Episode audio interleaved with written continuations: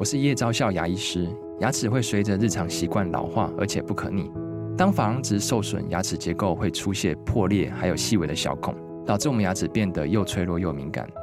这边我真心推荐贝欧尼修复牙膏，内含 BioHAP 成分，搭配正确的刷牙习惯，经科学实证，可在两周有效让牙齿再矿化，修复受损珐琅质的细微小孔。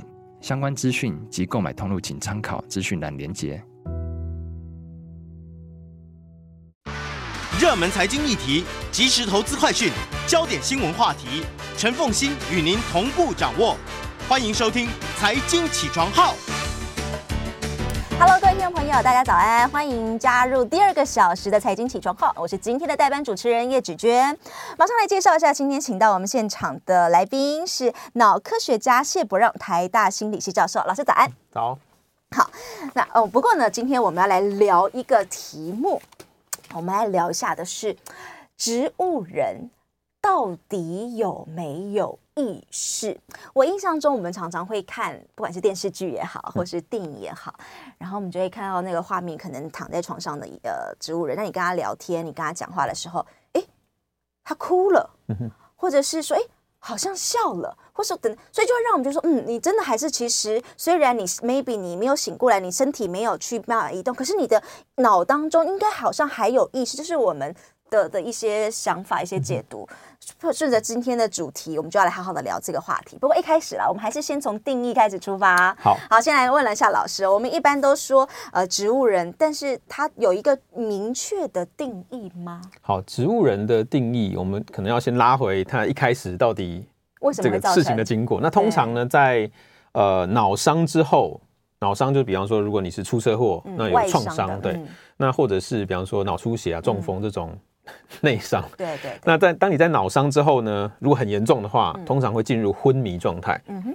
那昏迷就是完全不省人事，嗯、你不能怎么推他，怎么叫他，那怎么戳他都没有任何反应。嗯、那这个昏迷状态呢，通常会持续几周，就每个人的状态不太一样。嗯、那通常是两周左右，有些人到好几周，有些人很快。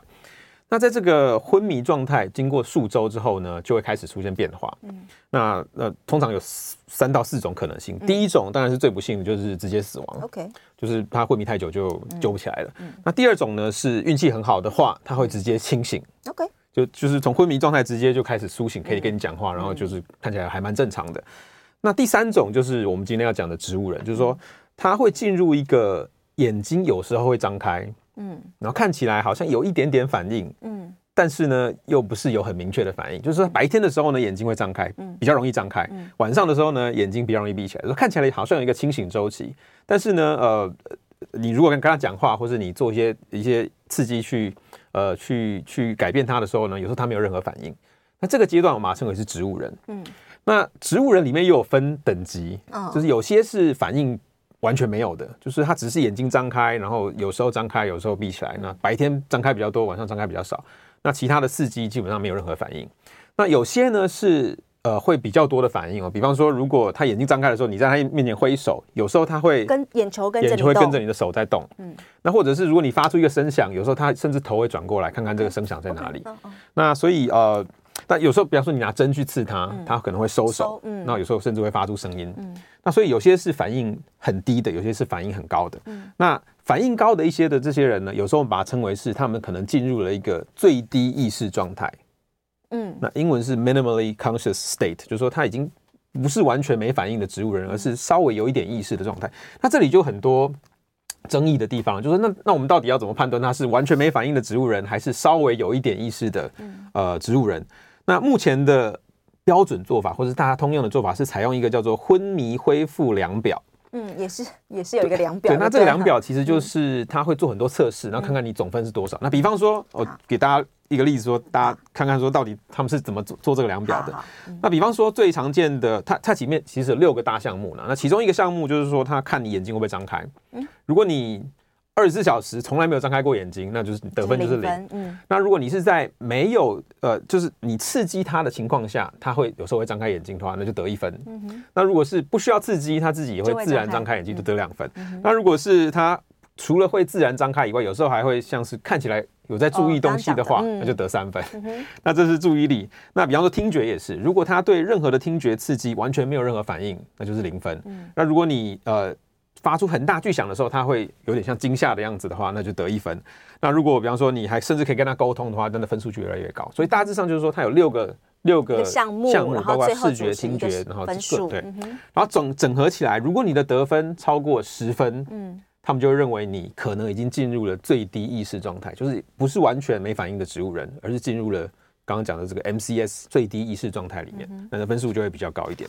那这个就是目前呃大致上的一个做法。那那有个很关键的就是说准确率，准确率其实不是很高，大概误诊率可能到高达百分之四十哦。意思就是说呃有时候它高达百分之四十，有时候他透过这个量表，你可能得分得到十几分了，那可是。呃，最后发现他还是很容易死亡，甚至没有什么意识内容。那怎么判断意识内容？我们等一下会讲。那有些是说他得分非常的低，可能一分两分，看起来已经没有任何反应，没有意识。可是之后这个病人呢，因为有些人会清醒嘛，他就发他就说，哎，我之前其实都有意识。嗯，所以看起来这个误诊率其实还蛮高的。那所以目前的最大争议点就是说，有没有办法能有一个更客观，然后更。呃，更精确的方法去判断到底他现在处于什么状态？可是这个还是一个，比如说，就像我们长辈或者什么巴氏量表等，它还是一个表格，然后去做一个评断给分，然后测出它。但是我的想象中，我就是非科学人的想象，他没有有办法有一个。我们现在科技啊，医疗这么进步，我们没有办法有一个什么样的仪器啊，然后把它戴在头上啊，然后就可以测出说，哎，他现在的状况到底如何？没有办法这样做吗？有，那目前的有一个标准做法，嗯、那呃，至少是在实验室里面的标准做法，还没有办法出实验室的，还在实验室、呃、可以出实验室的，可是需要一些一些 okay, okay 一些技术上的资源。嗯、那在实验室里面有个标准做法，嗯、那这是由一位。呃呃，加拿大的医师叫医师科学家叫 Adrian Owen Owen，那他现在是在呃加拿大的西安大略大学。嗯、那他在二零零六年，他其实做了很久了，可能做了二三十年。他二零零六发表了二零零六年发表了一篇论文。嗯，他用的方法是用 MRI，嗯，MRI 叫做功中文就叫功能性磁振造影、嗯、fMRI。那他的做法是说，他用他扫描你的大脑，看看你哪一个脑区里面的血流量会有变化，嗯、就是一样躺在上面，然后一个那个机器送。对对对，那有时候大家去做健康检查的时候，有时候要去照这个。那他的做法是什么？他就找来了很多植物人，几百个，嗯，然后他就对着植物人说：“等一下，我们在扫描你大脑的时候呢，请你做两件事。呃，听到指令 A 的时候呢，请你想象在打网球。”就是如果当当你听到我们叫你想象打网球的时候，请就照做，然后想象自己在打网球。Uh huh. 他另外一个指令是说，呃，有时候我们会请你想象在家里走动。Uh huh. 所以就给他两个指令，所以有时候哎，请你想象打网球。那有时候换一个时间点，他就说，哎，请你想象在家里走动。Uh huh. 那为什么要这样做呢？他就是要看看说，这些植物人有没有有些人能够听懂这个指令，然后去做这个想象。那如果他们真的做这个想象的时候呢，他脑中的对应脑区应该要有反应。对应脑区就是说，如果我们一般正常人哦，在想象打网球，我们会有一个叫做动作准备区会活跃。那一般正常人在想象在家里走动的时候呢，会有一个叫风景感受区或是景象的感受区会会反应。那结果就发现这个几百个呃这个植物人里面呢，大概有百分之二十，蛮多的哦。嗯，这一百个里面就二十个，他在听到指令的时候呢，他的反应跟正常人几乎是一样的。哦，就是你请他想象打网球，他的动作反应区就活跃了。那你请想象，请他想象在家里走动的时候，他的景色的景象的这个感受区也活跃了。所以他们就推测呢，这这百分之二十的呃植物人可能有意识，因为他们好像可以听懂指令，而且可以做到这个想象的动作。用 MRI 来来看就对了。对 OK，嗯哼嗯哼，那一样会想要问啊。那准确，可是这个很难说准确率，对不对？对，这没办法像那个八量表比较难一点，因为你还要等，就是等他真的恢复意识以后，你去确认说，哎，当时我们在这个 MRI 里面问你问题的时候，你是不是真的有意识？所以这个还要稍微等一下。那有些人因为你等不到他，因为虽然他有时候有意识，可是这你等不到他清醒，他有可能说有时候就是撑身体撑不过去就过世了。对。那不过呃，我们的实验室，我自己的实验室，因为也是做类似的研究，那呃，我们之前就试图要复制他们的这个实验结果，那我们就做了一个实验，那我们大概收了大概十几个植物病人，那我们采用的是一个比较改良式的测法。怎么做？因为刚刚讲的是请请他想象打网球，跟请他想象在家里走动，可是我们就发现说，有些病人其实有打网球啊，对，没打过网球，根本无法想象。那是一个西方比较常做的运动。那有些病人要讲打棒球之类的，打棒球对，打棒球其实也也有点难，有些人可能也不打，我们只看棒球。那另外想象家里走动也有点难哦，因为有些病人他已经住院很久了。或者他已经离开家里很久，那他可能根本忘记自己家里长什么样子，所以你请他想象在家里走动，他有时候想象不出来，所以我们就做了一个更简单的指示，指令，就是挥左拳或是踢右脚，哦，就很简单，就是只要他听得懂语言的话，他基本上应该可以理解这个意思嘛。那我们就发现，呃，在我们改良的这个做法里面呢，其实我们发现的反应率，就是这植物人的反应率更高，大概百分之九十以上都会有反应。九十？对，所以这个就有点奇怪，因为不太可能每个、欸、对。九十非常高，这样你会让家属非常很有信心，有信心。对，对所以我觉得我所以那我们自己的我们自己的诠释是说，我们在看这个实验结果的时候，可能要小心一点。嗯嗯嗯，有可能这个百分之九十虽然有反应，可是不见得他真的是在他真的有听懂，真的在想象。因为我们现在发现，在其他的一些正常人身上发现说。呃，当你的指令给的非常简单的时候，其实它会自动的诱发一些大脑的反应，尤其是像这种非常简单的动作，比方说挥右拳、踢左脚这种，有时候我们会发现说，只要你在有时候是接近无意识的时候听到这个指令，你的大脑也会有反应。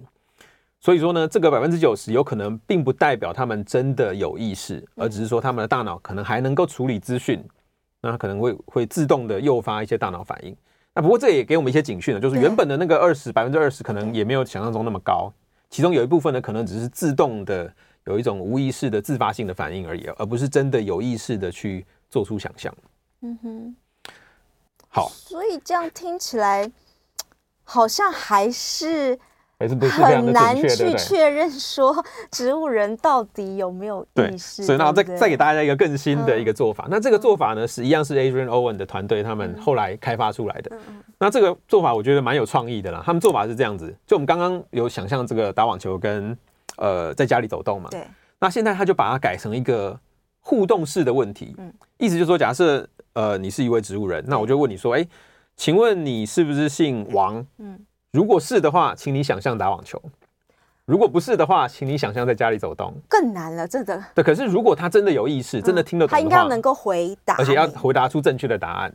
那你就可以连问十几个答案。比如说，你可以问他说：“哎，你生你这个出事之前是不是住在台北？”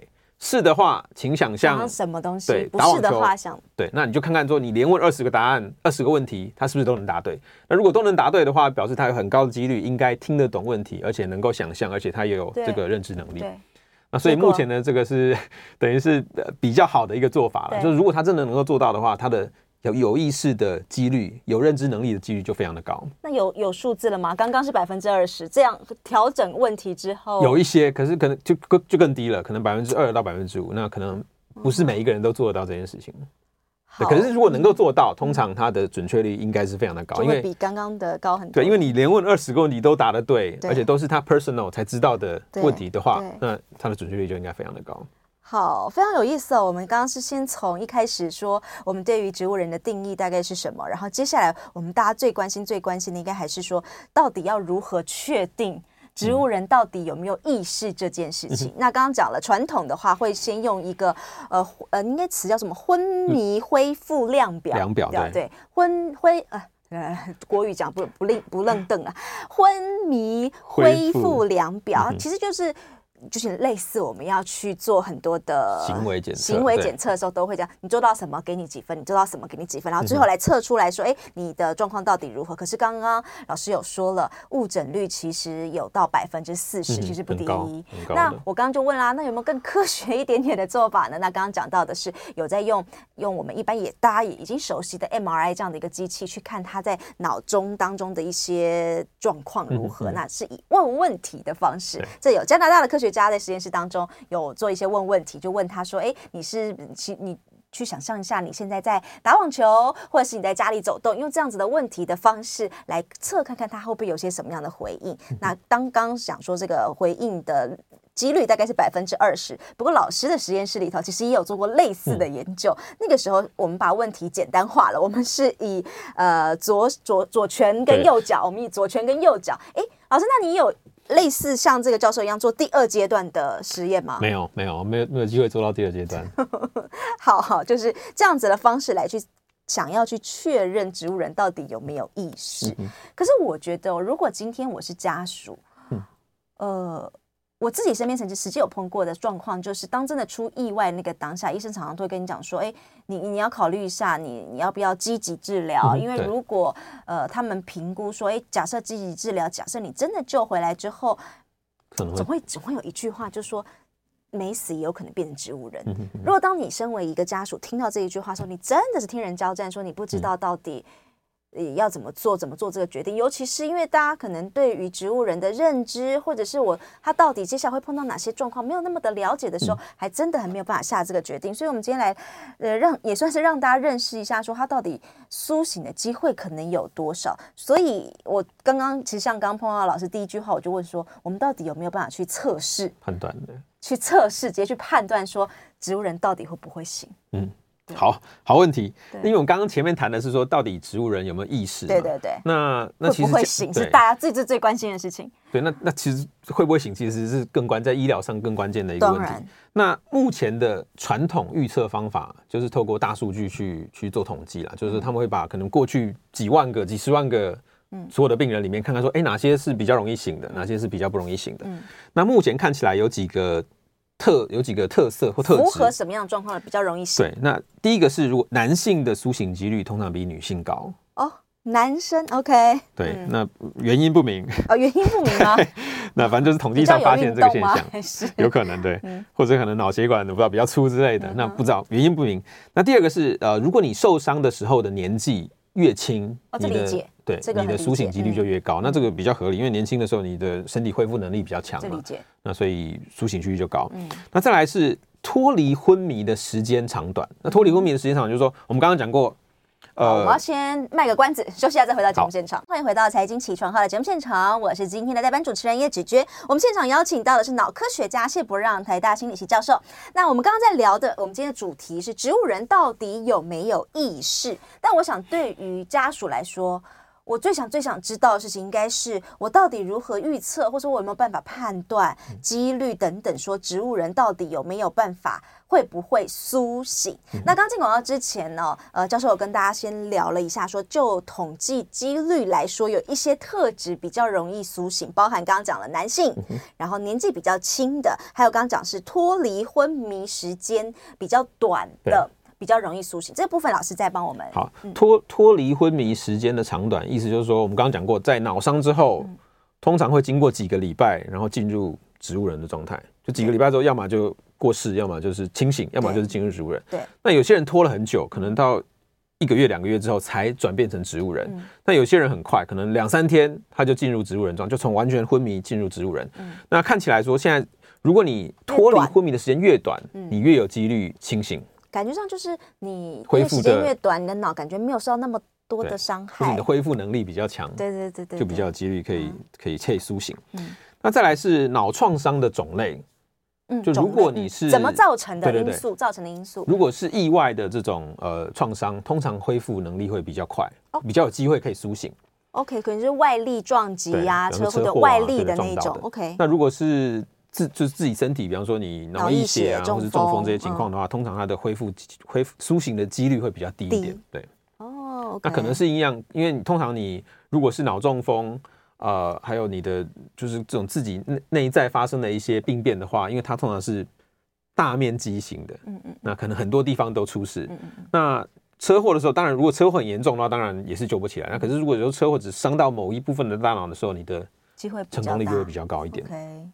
对，那还有一个有趣的是，呃，癫痫的发作几率，如果你在呃，就是植物人这个这个状态里面，你有时候会出现癫痫，嗯、癫痫是全身就是抽搐啊。那如果这个情况出现，而且是持续性的，然后呃频率比较高的癫痫出现的话，它通常的苏醒几率会稍微高一点。哦，OK，那一样原因不明，只是说观察到这个现象。嗯、对，那那除了这个传统做法呢，现在还会加上呃刚刚讲的像这个量表。嗯，那量表如果你的分数非常高的话，通常机苏醒几率会比较高。嗯、那还有你的 fMRI，就是如果你通过刚刚这个测试的话，意识的那个测试。对，那如果你有意识的话，你的我们就有更高的几率可以去猜对它会不会苏醒。嗯哼嗯哼。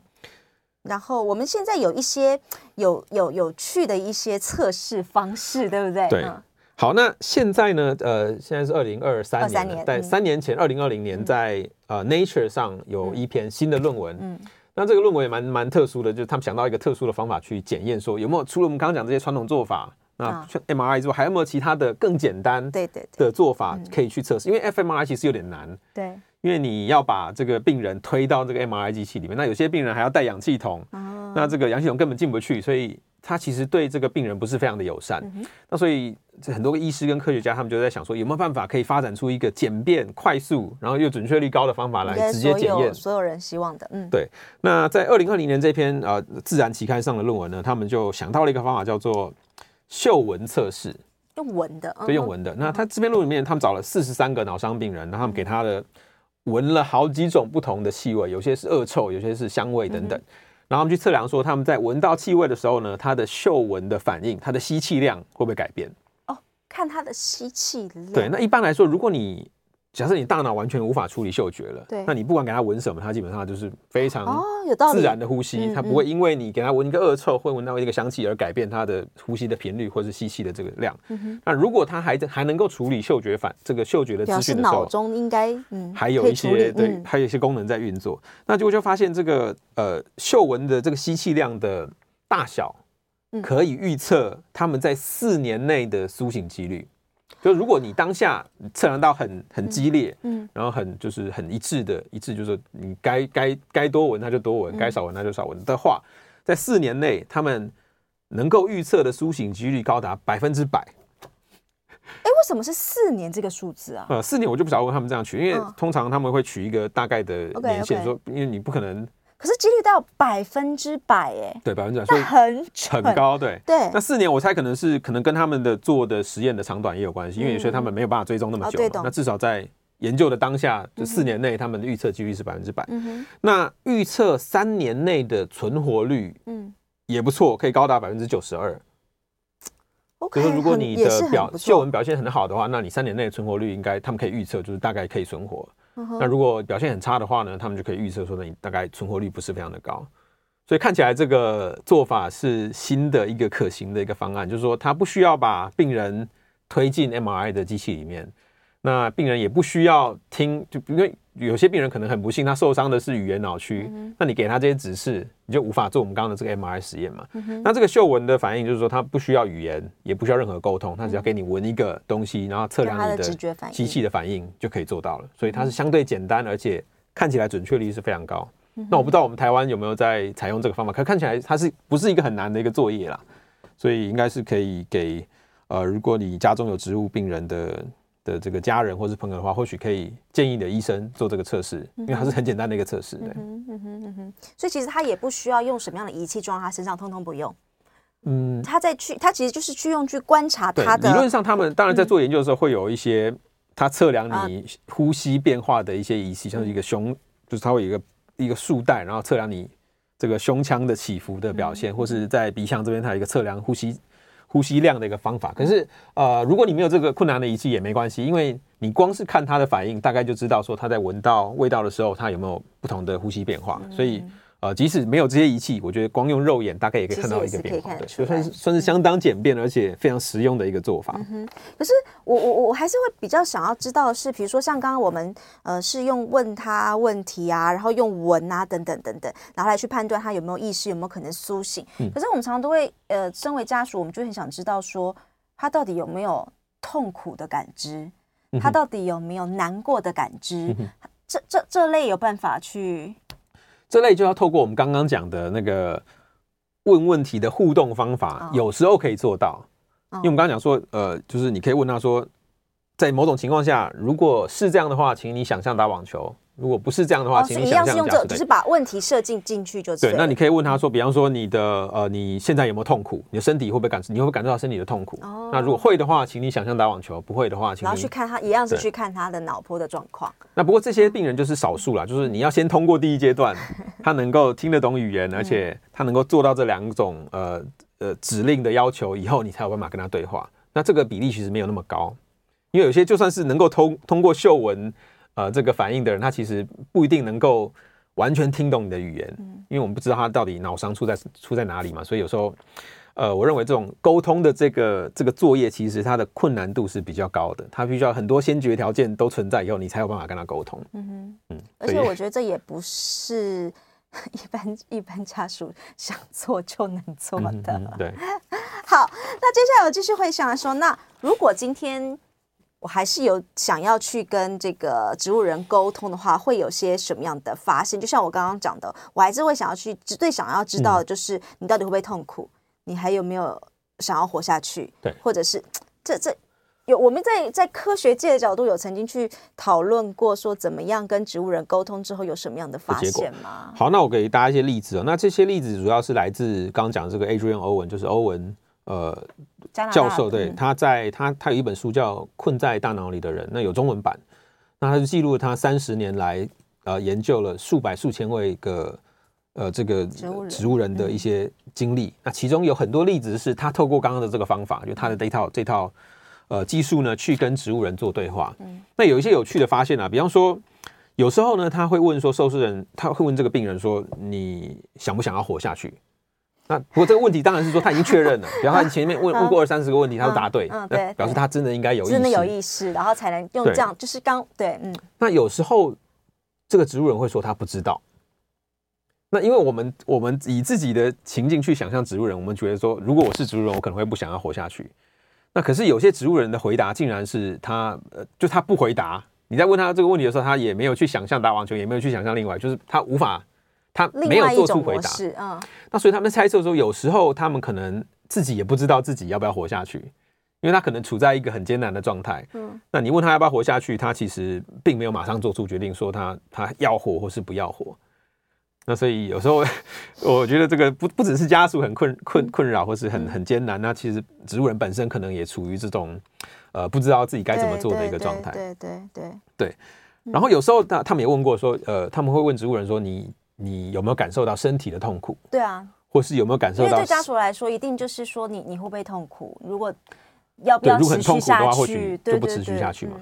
那也有也蛮有趣的，有些植物人会说他痛苦，有些植物人说不会。嗯，那这个其实我们有点难以想象了，因为一样从我们的角度去看植物人，我们会认为他很痛苦，因为他不能动，而且可能身体有伤痛啊、病痛等等。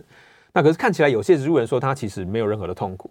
那所以，我他们在猜测了，就是科学家猜测说，呃，当你进入植物人的状态的时候，可能你的大脑会有一些反应，比方说，它可能会有脑内啡分泌出来，让你呃不会感受到这个痛苦。那你甚至在心理状态上也会有一些改变，因为当你被困在这种呃困局的时候呢，你可能会有一些心境上的转变，让你比较能够接受自己当下的一个状态。那其实我们人都会这样，就是假设你进到一个不幸的呃情境的时候，有时候我们会自我说服自己，然后安慰自己，让自己可以。呃，顺利的存活下去。那所以他们在猜测说，呃，当我们进入植物人的状态的时候呢，有时候你大脑可能会产生一些保护机制。第一个，让你不会感受到身体上的痛苦；第二个，让你心境上出现一些转变，让你可以比较顺利的愿意在那个情境下继续存活下去。嗯，好好好。但是我们当然也好奇，那么已经从植物人当中。苏醒来的人，那他会不会回过头来去想，当时他到底有没有意识，有没有这方面的研究？我们先休息再回来继续。各位听众朋友，大家好，欢迎回到财经起床号的节目现场。我们邀请到现场是脑科学家谢博让老师。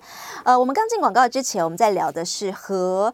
植物人有没有办法沟通？那你会发现，这是我们一连串很多实验，就是把它串下来的，包含我们用问问题，你你可以去设计不同的你想要问他的问题。你想要问他，你是不是很难过？你是不是很痛苦？你想要，你把你想要问的问题设计进去，然后顺便告诉他说，如果是。你就做什么动作了，你就想什么，你就想什么动作。如果不是，你就想什么动作，然后用 MRI 来去观察他脑部的一个状况，来去判断说他的回答到底是什么。这是目前现在科学家在使用的方式。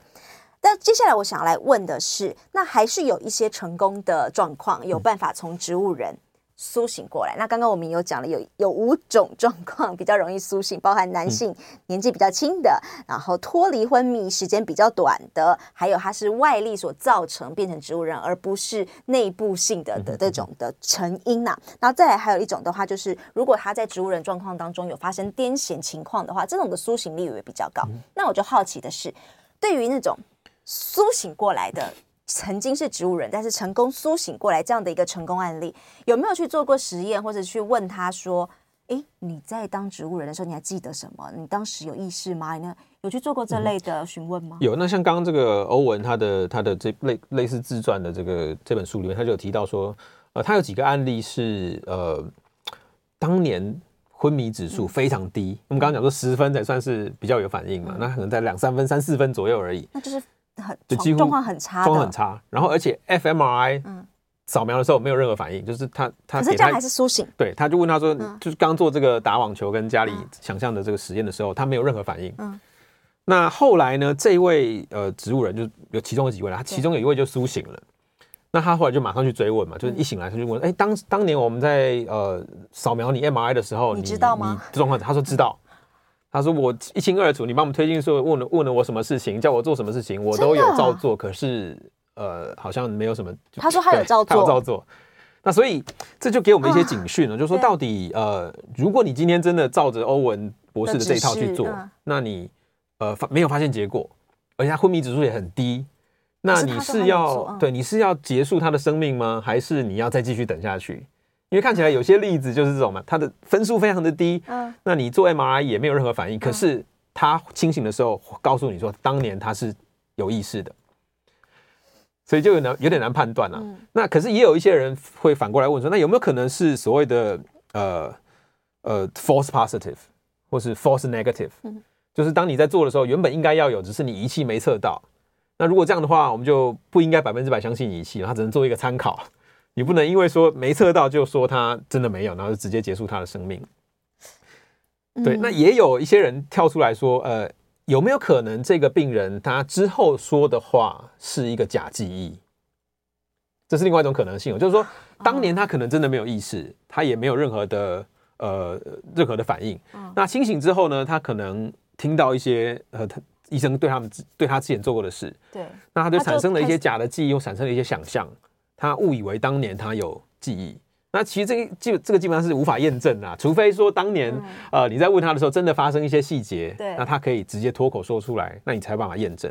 那可是，一般我们不会预料到这个情况啊，所以不会去呃很难去追问说当年的一些细节。那所以就说呃，要么可能是呃，也有可能是仪器上的呃假阳性或者是假阴性，那也有可能是错误的记忆想象。那这个在厘清这些可能性之前呢，其实我们有点难判断说。这些苏醒过来的病人，他的证词到底可不可信？嗯哼，好，对，非常有。那还有一个，还有一个很有趣的，就是说，呃，当年他们其实问过有些植物人说，呃，你想不想要结束生命？对。那呃，这个其实问题的答案也需要我们去思考一下，因为因为有些植物人会说想，哦，对，因为刚刚是说有些人是说不知道，不知道，对。那有些人会说想要结束生命，对。那可是。如果他说他想结束生命的话，我们是不是就应该如他所愿的去让他结束生命？这一点其实我们需要反思一下，因为其实我们人在很多逆境的情况下，有时候都会说我不想活了。对，比方说生小孩生到一半很痛苦，我说我不想活了，或者当你经历经历一些很很艰难的情境的时候，我们都会有想要轻生的念头。可是，在事后呢，可能过个一天或者事过境迁之后，通常我们就不会这样想了。那所以在植物人的身上，我们是不是也要采用一样的标准？就是他当时虽然他现在当下虽然很不想要再继续活下去，可是我们是不是要给他一些时间，让他有精力去有机有机会去做一些改变？之后再让他去回想的时候，说不定他就会觉得我当时呃不想活，可能是一个错误的决定。嗯哼。那所以这些就是给大家一些不同的呃资讯，对，让让去想象说，到底在面对这样的情境的时候呢，是应该以家属的观点为重，还是要以呃，这个仪器的观点为重，还是要以呃植物人他本身的主观意识为重？所以可能可以大家给大家去思考看看。嗯哼，呃，我我我听起来，因为我觉得就跟我，因为我们做财，我做财经的嘛，嗯、我觉得财经里面我们常常都会说，我们都有资产配置，资产配置，可是其实没有最好最优的资产配置，只有最适合你的 资产配置，类似这样的观没有最。一定怎么样最好最优的解方，大概只有最适解，就就是类似、嗯、类似这样的一个概念啦。好，跟各位听众朋友分享。最后还有一点点的时间哦，我们就想要来聊的是，老师您其实同时也是脑与意识实验室主任，嗯、可不可以来分享一下我们实验室里平常做些什么，或是近期做些什么？有没有什么有趣的实验？那我们实实验室其实就基本上就关注大脑跟意识状态，嗯，它之间的关联性。嗯、那呃，除了我们刚刚讲说，我们有做过非常类似欧文的这个实验之外，我们也做了一些其他实验。比方说，我们想要知道说，人类呃的意识内意识到底是怎么产生的？对。那为什么我们白天起来有意识，晚上去睡觉没有做梦的时候，意识就是完全消失，一片漆黑？按钮开关开关。对，那比方说这个脑中有没有一个开关，是这个一启动你就有意识，对，一关掉你就没有意识。所以我们就是就会做很多 MRI 的脑造影。呃，研究，比方说，我们把人放在机器里面，让他去观察，说，当他进入意识，当他进入睡眠状态，没有意识的时候，大脑发生什么事情？或是你打入麻药，让他消意识消失之后，嗯、大脑发生什么事情？嗯，那所以我们做了很多这种呃相关的实验，想要想要明白到底意识的神经关联是什么？有什么样的目前的结果可以先好透露的吗？好，目前的其实呃很多实验室不止我们都发现说，其实有个关键的脑区叫视丘。视丘大概是在脑的正中央，它会先，它会接受很多感官资讯，然后再把这个感官资讯四散到你的大脑皮质里面。嗯那所以视丘跟大脑皮质其实有很多的连接。那这个连接呢，一旦出现了异常，比方说你有脑伤啊，或是这个功能上的损伤的时候，通常你的意识状态就会减弱或消失。所以看起来这个所谓的视丘跟大脑皮质之间连接，可能是我们有没有意识的一个关键区域。嗯哼，嗯哼。可是老师，你会特别想要去研究意识？是希望是可以做到，或是 希望可以变成什么样的局面？我说它的它的应用价值，对对对对，它的应用价值其实还蛮广的。比方说，一旦我们能够找到大脑中的意识的关键神经机制之后，我们就可以用这个机制来判断，比方说其他生物有没有意识。比方说，我们可以判断呃胎儿哦，我懂你的意思。对，胎儿如果这套机制完整的话，我们就大概知道它有意识。那你在选择要不要堕胎的时候，可能就要考虑一下它会不会有痛的感受。那或者是你在考虑动物权的时候，嗯如果这个灵长类，比方说大猩猩，它的机制跟人类很像，嗯那它可能有跟人类非常接近的意识状态，那可能也有痛觉啊这种感受痛苦的能力。那在考虑动物权的时候，可能也要可能就把这个纳入考量。对，所以它其实有很多呃，不管是医疗上，或是道德上，或是法律上的一些考量。那是那植物人当然也是一个例例子嘛。如果你能够判断的话，你就可以帮助这个医疗上的决定，可以做一些比较有用的一些。呃，协助。好，我们再次谢谢这个台大心理系教授谢布朗老师来到了我们节目现场，感谢大家的收听，我们明天再会了，拜拜，拜拜。